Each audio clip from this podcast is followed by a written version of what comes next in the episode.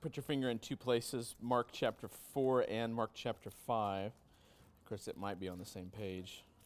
Mark chapter 4 and Mark chapter 5.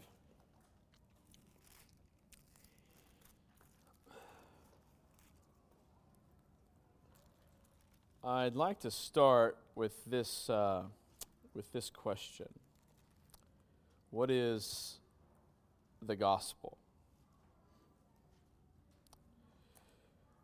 We started asking this question last week What is the gospel? Is it simply a set of propositions? Is it just a set of facts for us to, to know, to say, to speak, to make sure we verbalize in a prayer, to make sure our kids can recite? Is it something to simply mentally assent to, to, to kind of uh, agree with, affirm? I agree with those statements. I hope we realize that Satan agrees that Jesus died to save sinners. That Jesus died to reconcile them to himself, and he died to pay the price for the wrath of God upon them. So, what is the gospel? Is it just simply the Romans road? Is it, again, uh, just a string of verses that we can put together and recite? I'm not, I'm not picking on these things. I hope you know that. But, like, another example I would give is you know, one of the churches I went to, we had the, the faith program. I don't know, if the faith visitation program, or and then another church we had the, the grow program, and and it was basically you memorize a set of propositions, and then you go visit people at their doors and share this set of propositions. And uh, again, not not that there's anything wrong with that, but is that the totality of the gospel, and is that all there is?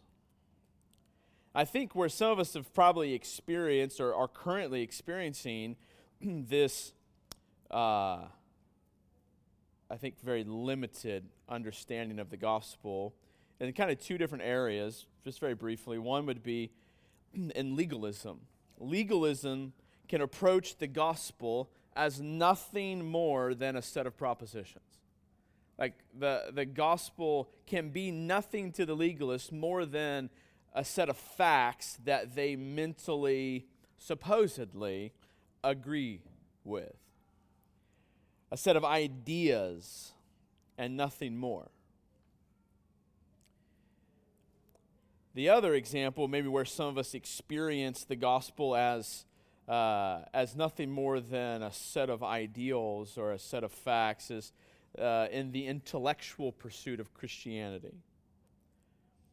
This is especially true in our kind of theological camp among particularly younger uh, Christians, where oftentimes this has been this this was a bit of my experience, and I know it's been a many uh, experience of many of your guys' uh, past, where it seems like when you walk into, particularly if you think about Reformed theology, that it feels like for the first time the intellect is actually engaged, at least well.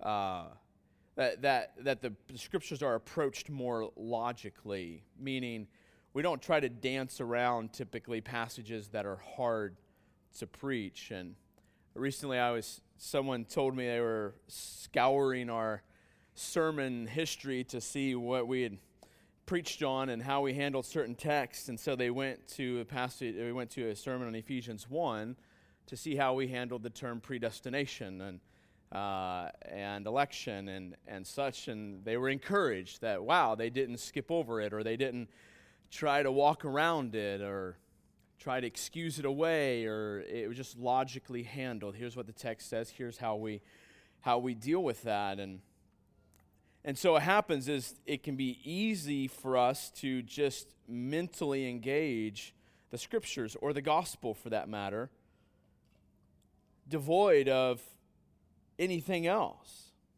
And the danger for you in that sense, or in that category, is that Christianity, even the, the depth of your mental understanding, is actually reduced to, again, simply a set of propositions. Uh, and I think, again, it's a, it's a dangerous place to be. And I'm not, for the record, I'm not pitting against each other like this uh, intellect and heart experience. I'm not saying that they're mutually exclusive, but the issue is when we when we go to think about what is the gospel, how, where, uh, like, are we limiting that? Um, do we have a good, rich understanding of the gospel, both for our own sake and for the sake of the world around us? Last week, we talked about Jesus' authority in the series on what is the gospel, we talked about his authority, that his very words have power, that he just speaks. Right? I mean, you understand that creation happened by the power of his word, right? Let there be light. And there was light. Let there be land. There's land. Let there be water. Like he just speaks and it happens then we see this exemplified in Jesus' life when he's incarnated on earth, where he's doing the same thing. He is, he is speaking new creation into existence. Let there be healing in this body. Let there be newness in this man's heart. Let the demons shudder and run from me so that the way this man was meant to live can come forth. Jesus speaks. His, he has authority over sickness. He has authority to forgive sins, even to speak on the very on, on behalf of his father as he and the father are one. And then we talked last week how he has his authority calls us to follow him. Not just that he has the authority to call us to follow him, but his authority actively does that.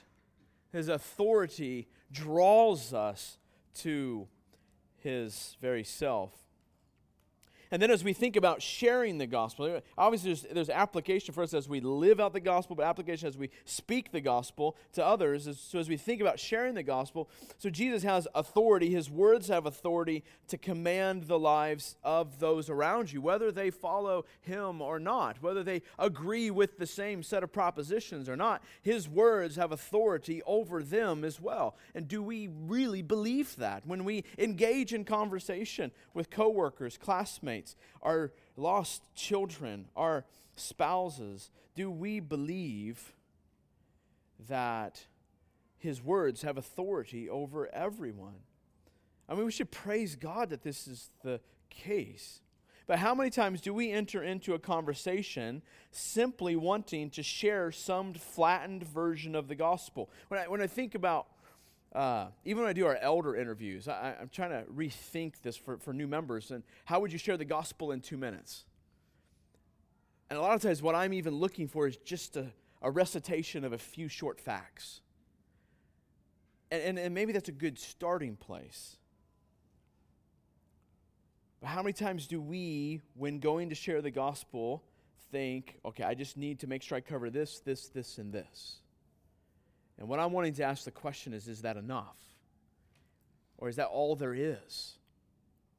I believe these facts are true. I believe these propositions are true. The Romans Road is true. Yes, we can, uh, in a sense, kind of encapsulate or kind of surmise or uh, recap the gospel in some some string of truths. But is that all there is? Is that it?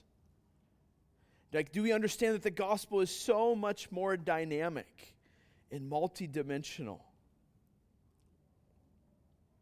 I don't want to shift gears here too much, but First John tells us this uh, we love him because he first loved us.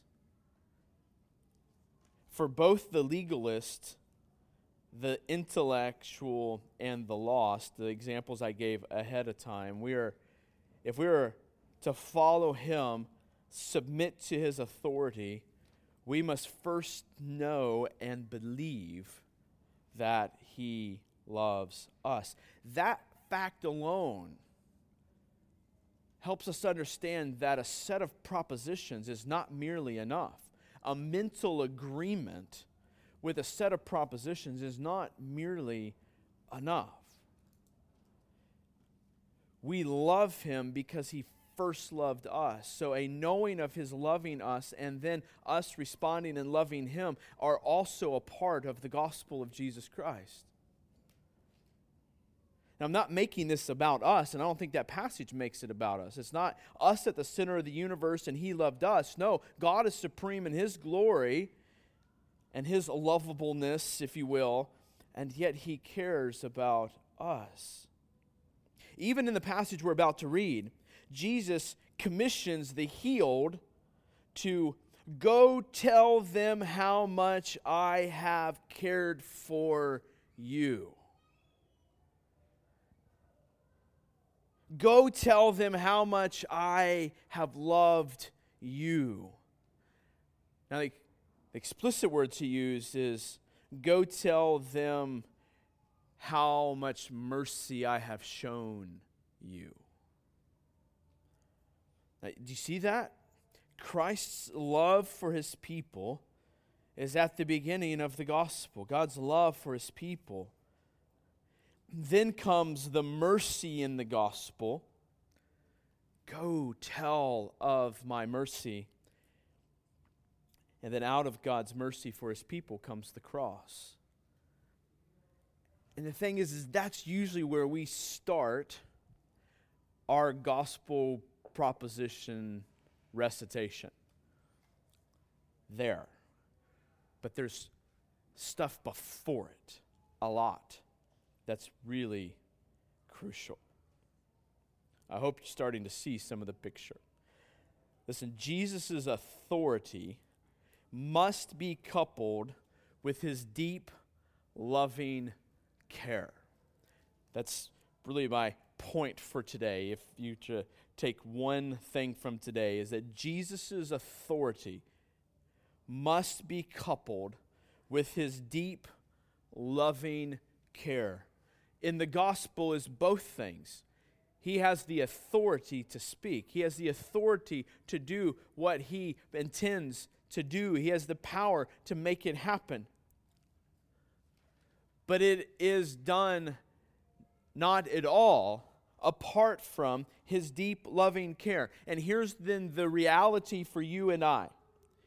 If you and I are going to joyfully and happily submit to the authority of God in the gospel of Christ, we must believe that he deeply cares for us. That he deeply cares for us. Let me start in Mark 5, and we'll go to 4 for the second half today. But Mark 5, verse 2 through 20 says this And when Jesus had stepped out of the boat, immediately there met him out of the tombs a man with an unclean spirit. He lived among the tombs, and no one could bind him any more, not even with a chain, for he had often been bound with shackles and chains, but he wrenched the chains apart, and he broke the shackles in pieces. no one had the strength to subdue him night and day among the tombs and on the mountains, he was always crying out and cutting himself with stones. And when he saw Jesus from afar, he ran and fell down before him, and crying out with a loud voice, he said, What have you to do with me, Jesus, Son of the Most High God? I adjure you by God, do not torment me. For he, meaning Jesus, was saying to him, Come out of the man, you unclean spirit. And Jesus asked him, What is your name? He replied, My name is Legion, for we are many. And he begged him earnestly not to send them out of the country. Now a great herd of pigs was feeding there on the hillside, and they begged him, saying, Send us to the pigs, let us enter them. So he gave them permission. And the unclean spirits came out and entered the pigs, and the herd, numbering about 2,000, rushed down the steep bank into the sea and drowned in the sea. Skip to verse 18. And he was getting into the boat. The man who had been possessed with demons begged him that he might be with him. And he did not permit him, but said to him, Go home to your friends and tell them how much the Lord has done for you and how he has had mercy on you. And he went away and began to proclaim in the Decapolis how much Jesus had done for him, and everyone marveled. Let's pray.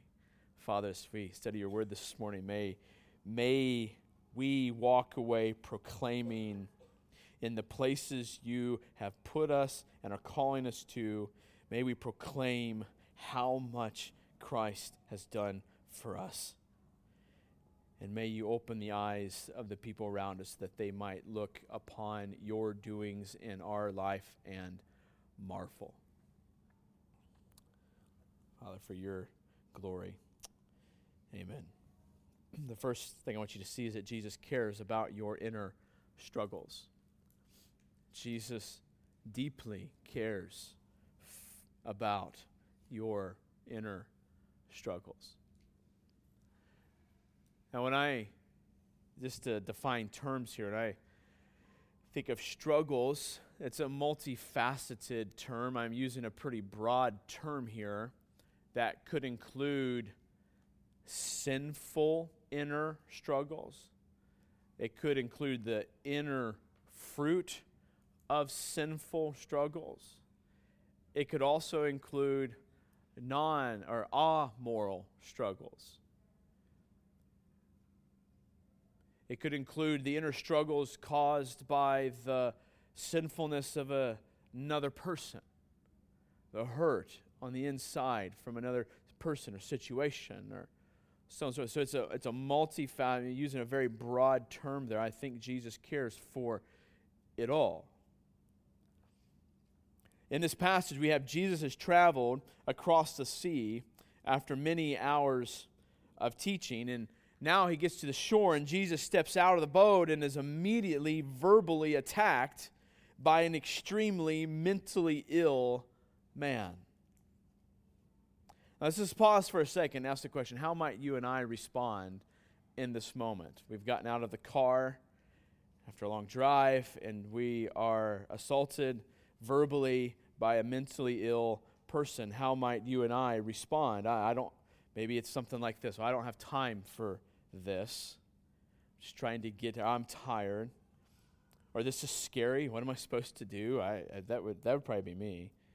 Uh, get angry at the man because we've been inconvenienced.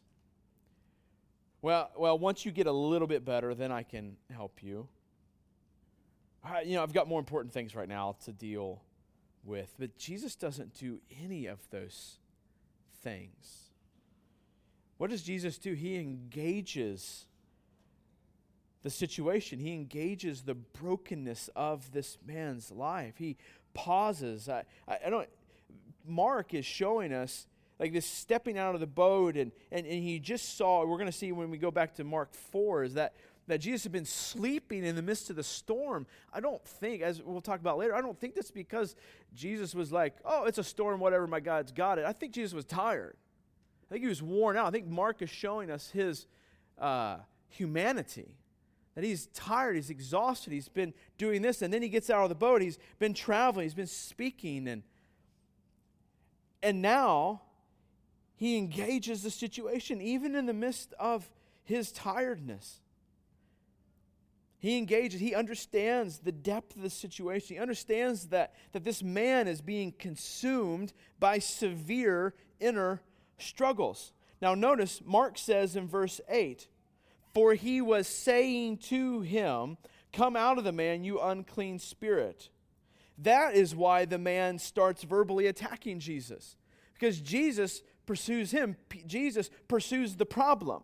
He goes after the problem, and then the assaults start coming back towards Christ. It's because Jesus was attacking, was going after the thing he, that he cared about most in the moment, and that was the inner brokenness of this man. Here's what this tells us. As soon as Jesus got off the boat, saw this man, he immediately pursues this man by dealing with his inner struggles.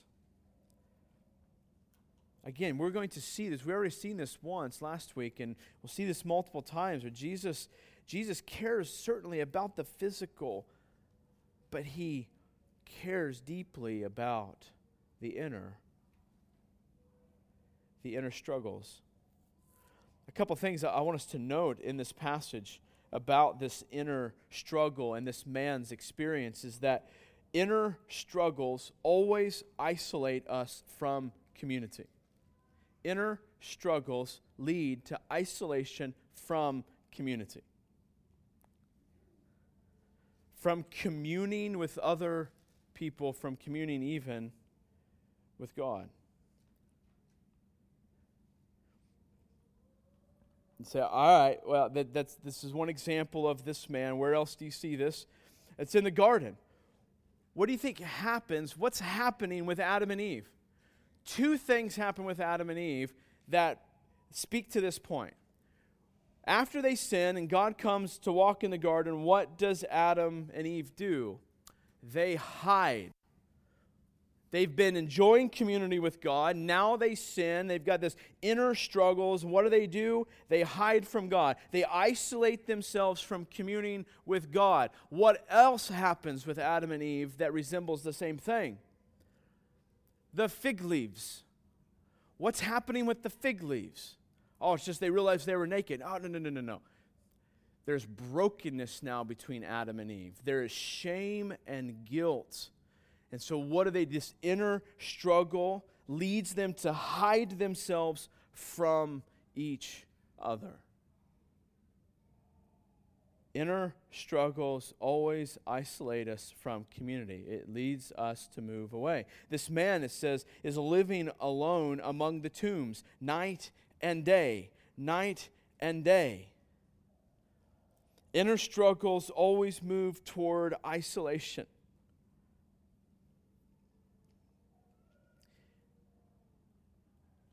I, I say this with, with heaviness. If, if you watch someone who begins to withdraw from the community of the body, it's because most of the time, because the, if not all the time, I'm, I'll, leave, I'll leave it at most of the time, because they have inner struggles that they're dealing with and moving in their hearts further and further away. Inner struggles destroy our relationships and they keep us from relationships. Listen, I, have watched it in this body. The people who often struggle the most with deep, rich, gospel driven relationships are the ones with the most inner sin and struggles. And what makes that worse is what, what kind of adds to the fire, if you will, like throwing gasoline onto the fire, is that if you've grown in any measure of legalistic living, then you've learned how to hide it. You've learned how to just protect it, where you can kind of just be apart just enough so that no one would question. But Jesus understands that we are always consumed by something. This man was consumed by something. But let's talk about us for a few moments always consumed with something, whether it's the desire to succeed, a desire to be right, a desire to be liked, a desire to be in control, a desire to be comfortable, a desire for money, name it. And when those things become our source of joy, happiness, fulfillment, they become a legion of inner demons. They become legion, for we are many. And when those inner demons take control and they don't get what they want, we're driven mad. We become crazy. Now, listen, some of you are crazy in this sense, and you don't even realize it. You think everything is fine, but you live among the tombs day and night. Now, you think maybe that you have everyone else convinced that you're fine, when in reality, the only one that's convinced is you. But by God's grace, there are people around you that, that are praying for the chance to pursue you. And maybe they need to get over their laziness and pursue you, or over their own idolatries and pursue. Or maybe they're waiting for a chance to graciously and gently get behind the madness.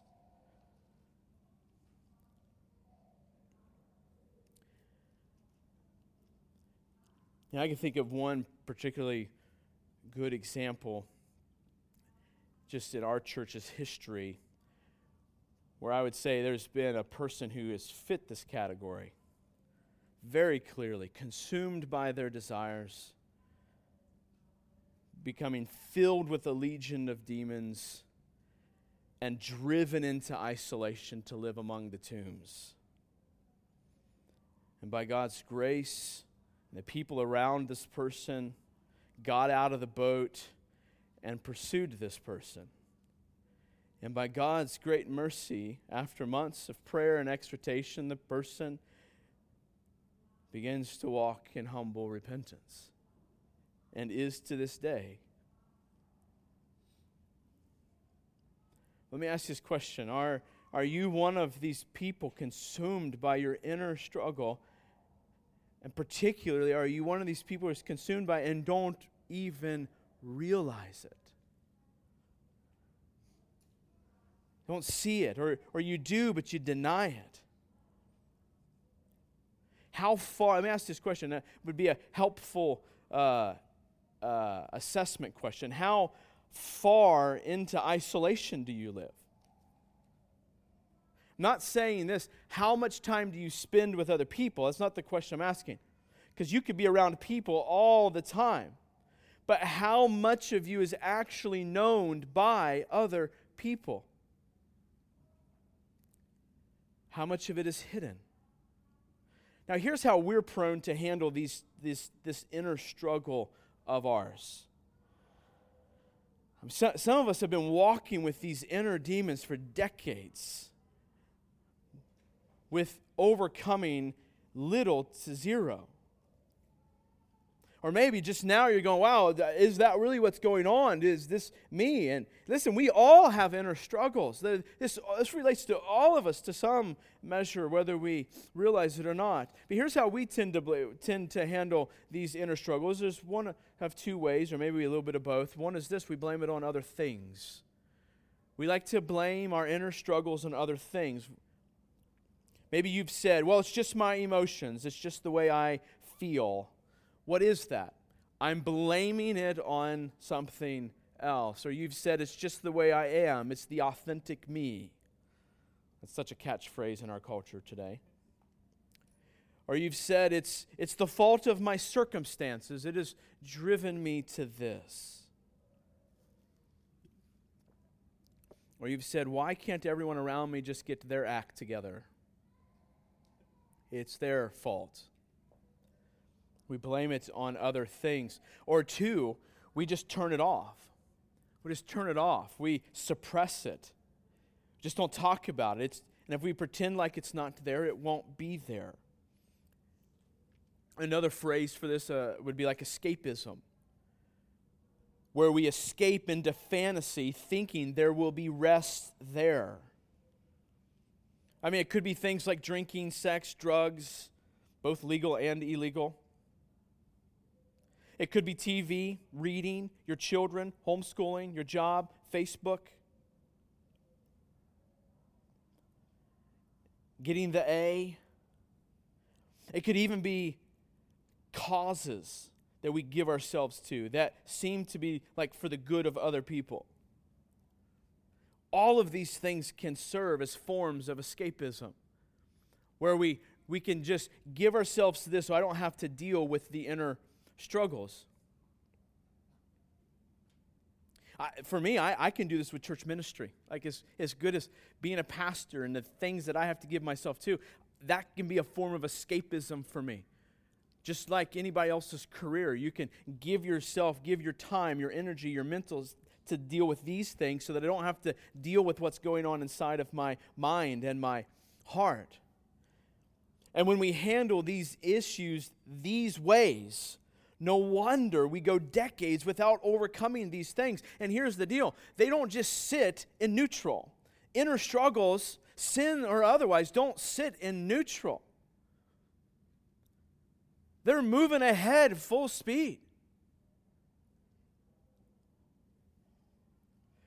But let's ask this question how does Jesus handle this issue? Because that's what's really important. He understands that if the man's demons are chased away, he understands something very important that something will fill the void in the man's heart. If he chases it away, something else will fill the hole.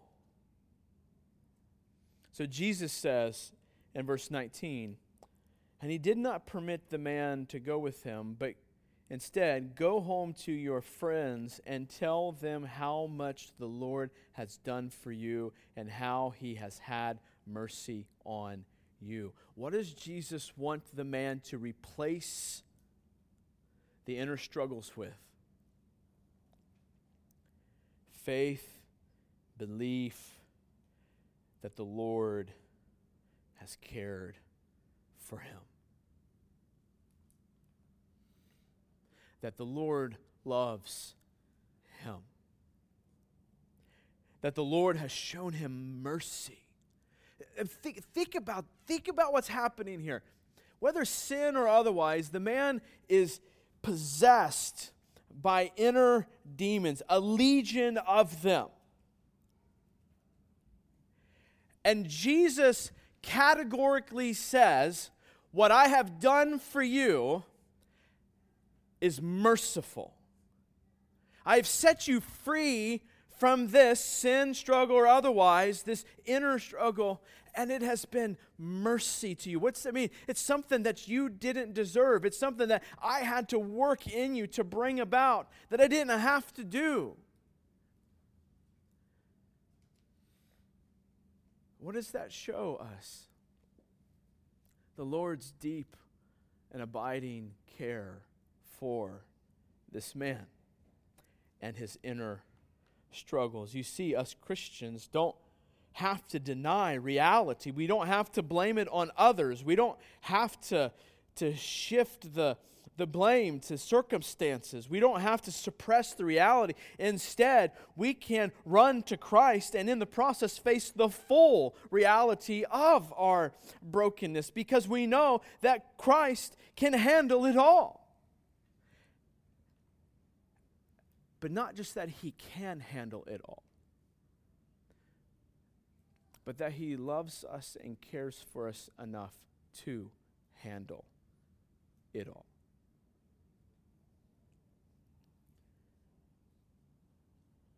You see, we can escape the burdens of this world in a biblical way into the into Christ, our refuge.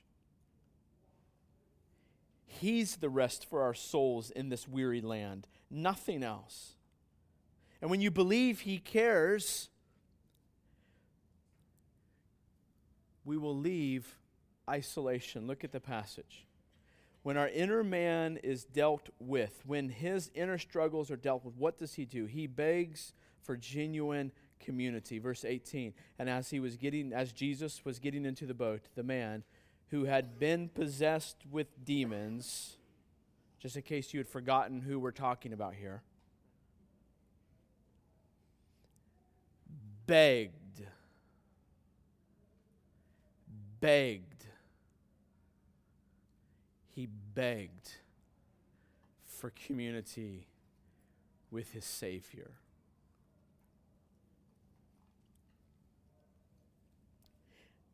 Do you see? You see, it's a reversal of isolation. It's the reversal of the brokenness of community. It's a reversal of the garden in a sense. The man moves from being alone to wanting the company of Christ. Matter of fact, the idea of begging here is the idea he wanted that and nothing else. I want to be and abide with my Savior and nothing else. This is what I want. Why? Because he knows how much Christ has just cared for him. He may not be able to put it into words, and so that's why Jesus describes him. you should go and speak these words, but he knows experientially this is what's just happened. I've been deeply loved and deeply cared and set free, and I want nothing else but to be in community with this person who has just set me free.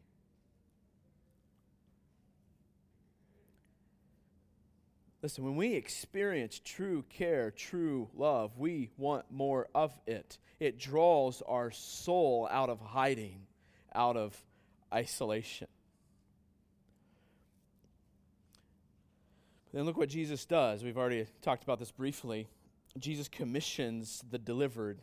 He sends him to be an ambassador to tell others about the mercy that God has shown. He wants this thing that has now taken root in the man's heart to now overflow from his heart to other people. We should ask this question Do we know how much Christ cares for us? For you, child of God, do you know how much Christ cares for you? That he is dealing not this that he, he has the power and authority to, but that he wants to deal with your inner turmoil. That he cares enough to draw you out and draw you to himself. Do you understand that He uses your brothers and sisters in Christ to draw you out? Do you understand that He uses the scriptures to draw you out? Do you understand that the last thing you want when your inner man goes south is for someone else to press into your life?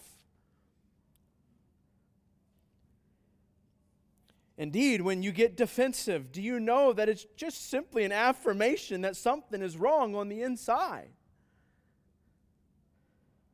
Oh, oh, get out of there. Don't touch that part. But, oh, child of God, Christ loves you and cares for you. He cares for our inner person, He cares for our soul, our heart, our affections. He cares for it all. Let's go to Mark 4 37 through 41.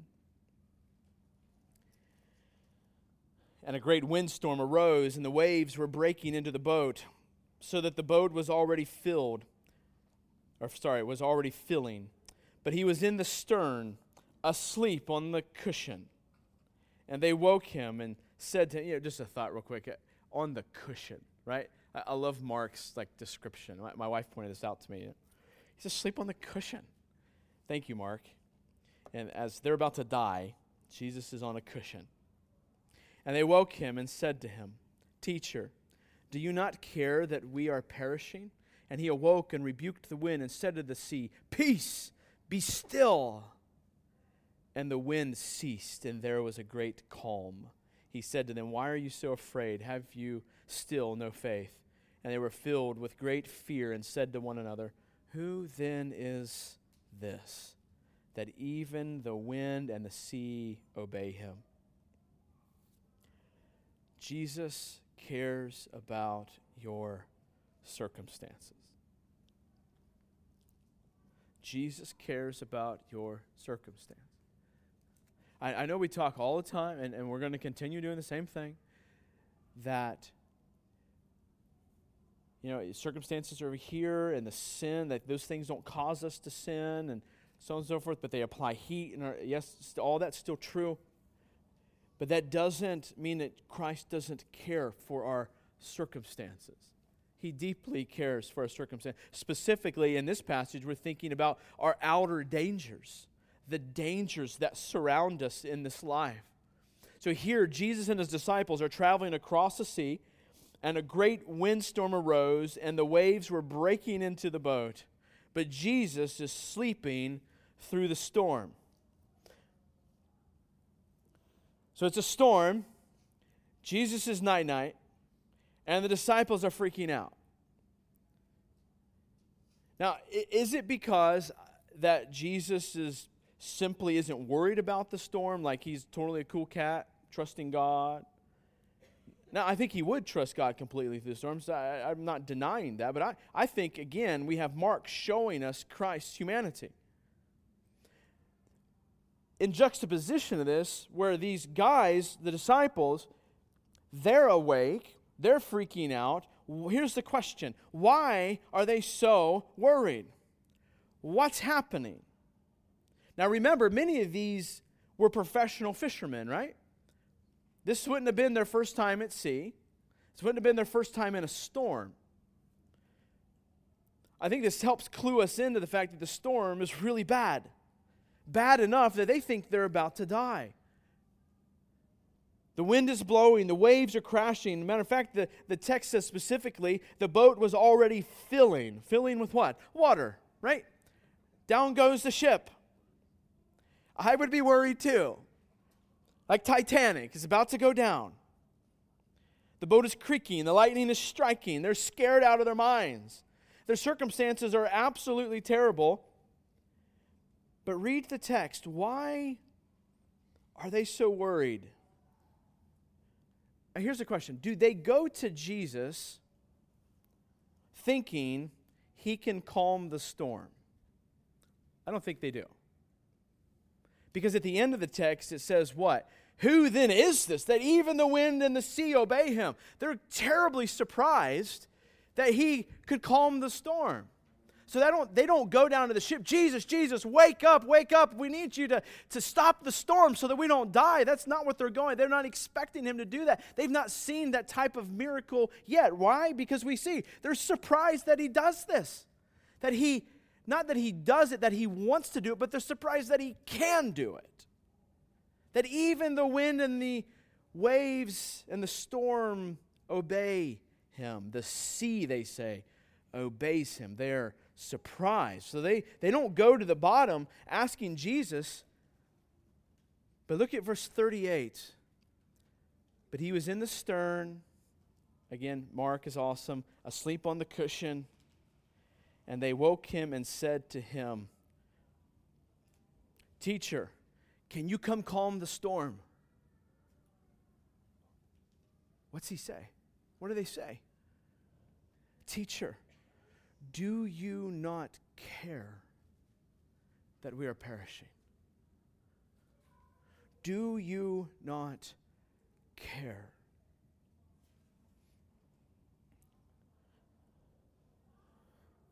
A picture of much of our human experience is given right in these verses. We live in a world where the outside dangers are constant where circumstances are constantly tossing and turning. Competition for success, financial insecurity, the stomach bug, natural disasters, career hazards, racial hurts, political disasters, cancers, and other such physical brokenness. And when we face them, think about it. What, what is at least one of our primary natural responses when we face dangers in this world. Our natural response is to ask this question, at least most of the time. The leaders that I have placed my trust in concerning this situation, are they trustworthy? Do they care? It's why we see so often when people's lives are in shambles, they begin to blame their leaders, right? The president, Congress, the mayor, your boss, CEO, your parents, your pastors. Why? Be- because we want to know in these moments do you care? When Adam runs in his first few moments of shame and guilt, what's his response? It's to run and hide. Why? Because he's, he doesn't know whether God's going to care for him.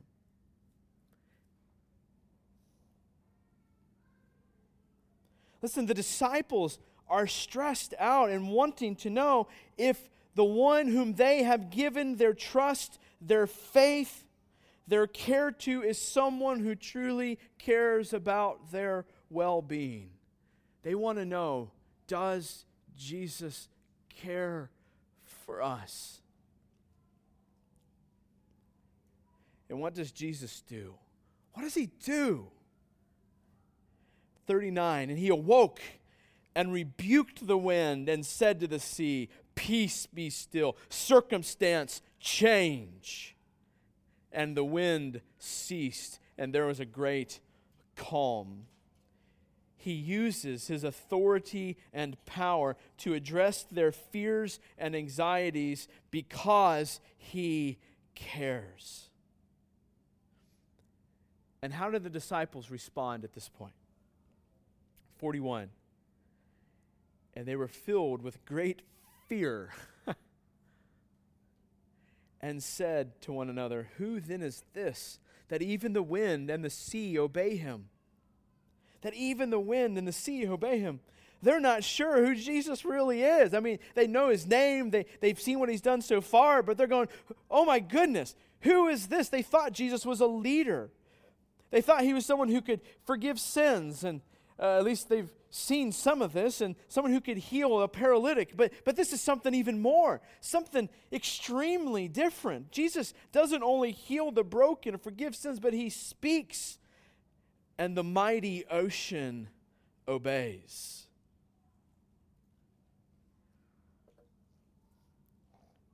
Again, I don't think they were reaching out to Jesus because they thought he could calm the storm. Right? Jesus, just would you just get up and do your thing? I mean, now maybe after this point, as they face other storms, they're like, Jesus, please get up and, and take care of this. That'd be great. But at this point, they were upset, bothered, anxious because they didn't think he cared. Listen, we panic when we forget he cares. We panic when we forget He cares.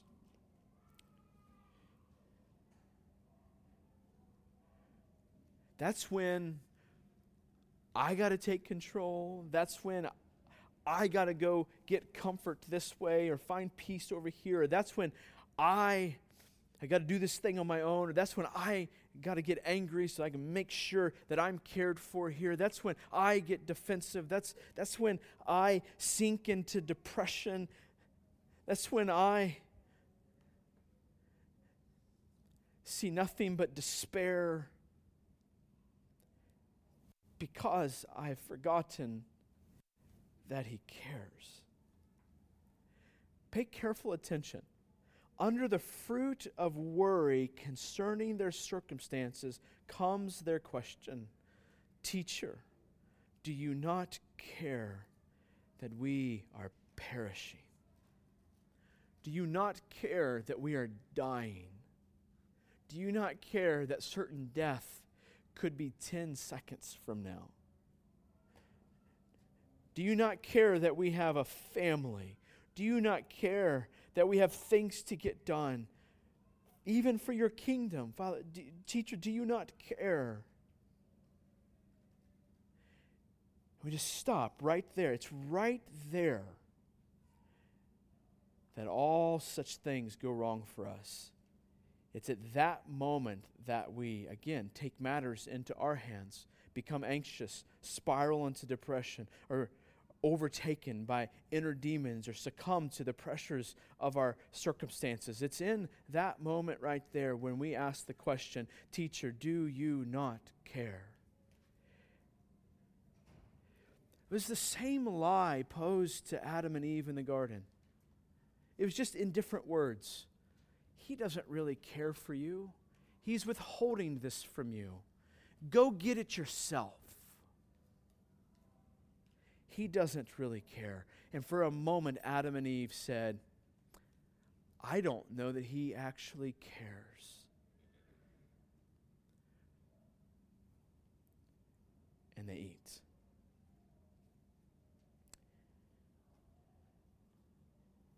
Mark 4:40 says this. He said to them, "Why are you so afraid? Have you still no faith? They were afraid because, again, they still had no faith. Faith in what? Faith that Jesus cared. Faith that he was who he said he was and that he loved them like he said he loves them. They were struggling and anxious because their faith was not in Christ. It was in their circumstances, it was in their human leaders, it was in their ability to control. They didn't believe, or at least they were struggling in this moment, to believe that Jesus cared. Let me read to you a quote from a guy named Danny Akin. He says this It pains me greatly to see myself in the disciples until they see the resurrected Christ and fully understand what he did for them on the cross, they are going to struggle. They're going to struggle. Let's give them some credit here. They've not seen the cross. Back to the quote. We, in contrast, have no excuse. We know Jesus is all powerful and all knowing God. We know He has taken care of all our sin.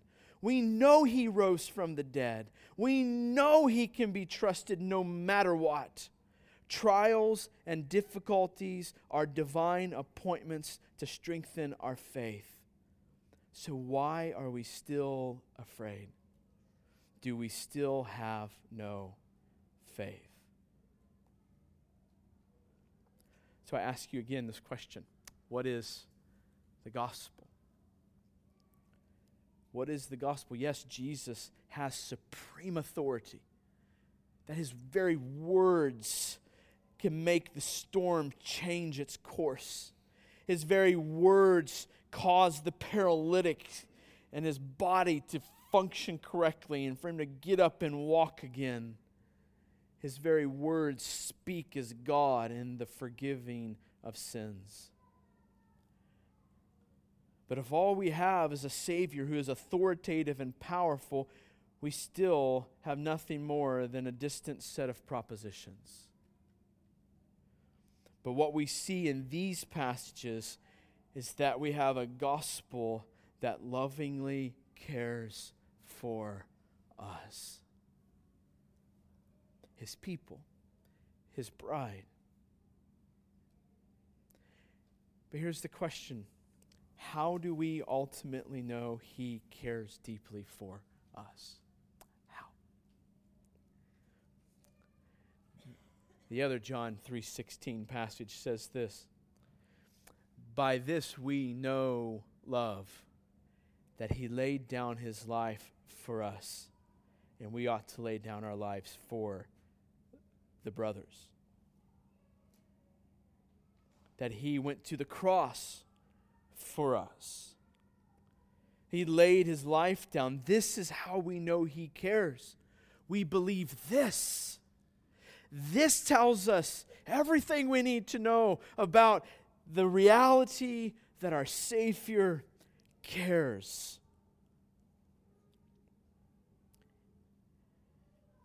And then think, think about back to this what happens in this first John. He's laid down his life for us we ought to do what? Commune with others. Commune with the body of Christ. Commune, a reversal of isolation, driven toward community. He came ready to die because he cares for his people. He cares for your inner struggles. He cares for your circumstances brothers and sisters. He cared enough to pay the price for all your sin, every ounce on the inside and out. He came to heal the brokenness and make your life whole someday. Church, He deeply cares for you. Let's pray. Fathers, we are about to partake in the Lord's Supper this morning. What a divine appointment for us to now, for the next few minutes, get to reflect specifically through the ordinance of the Lord's Supper on the fact that you deeply care for your people. That you loved us enough to come and give your life for us, to lay it down, and not, not just to, to die, but to bear the wrath of God for our sins. That our greatest need would be taken care of. And that is for us to be made right with you, Father that we might be adopted sons and daughters, now treasured possessions by the King, now people who are safe from every storm, peoples whose eternity is secured in the loving care of the cross. Father, thank you for your rescuing work for us. I'm so thankful that you chose this way to display your great glory to the cosmos. The rescuing of us sinners, caring for our deepest needs, both inside and out, and healing us and bringing us, caring for us, loving us. I thank you for the good news of the gospel. For it's in your Son's name we pray. Amen. Amen. We're going to partake in the Lord's Supper this morning. I want to just remind you that if there's sin that um, you're harboring or holding on to, confess it now. Confess it.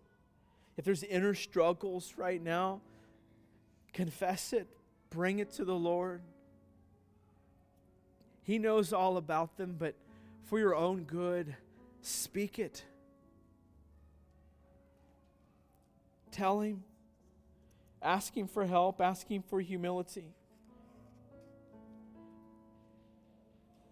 And then I would encourage you in the post, like afterwards, or maybe even now, as as we're communing together around the Lord's table, go to someone else and share it with them. I, that might feel awkward to you, but do it.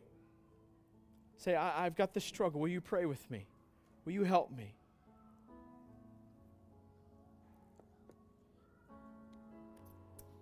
May God bless our time.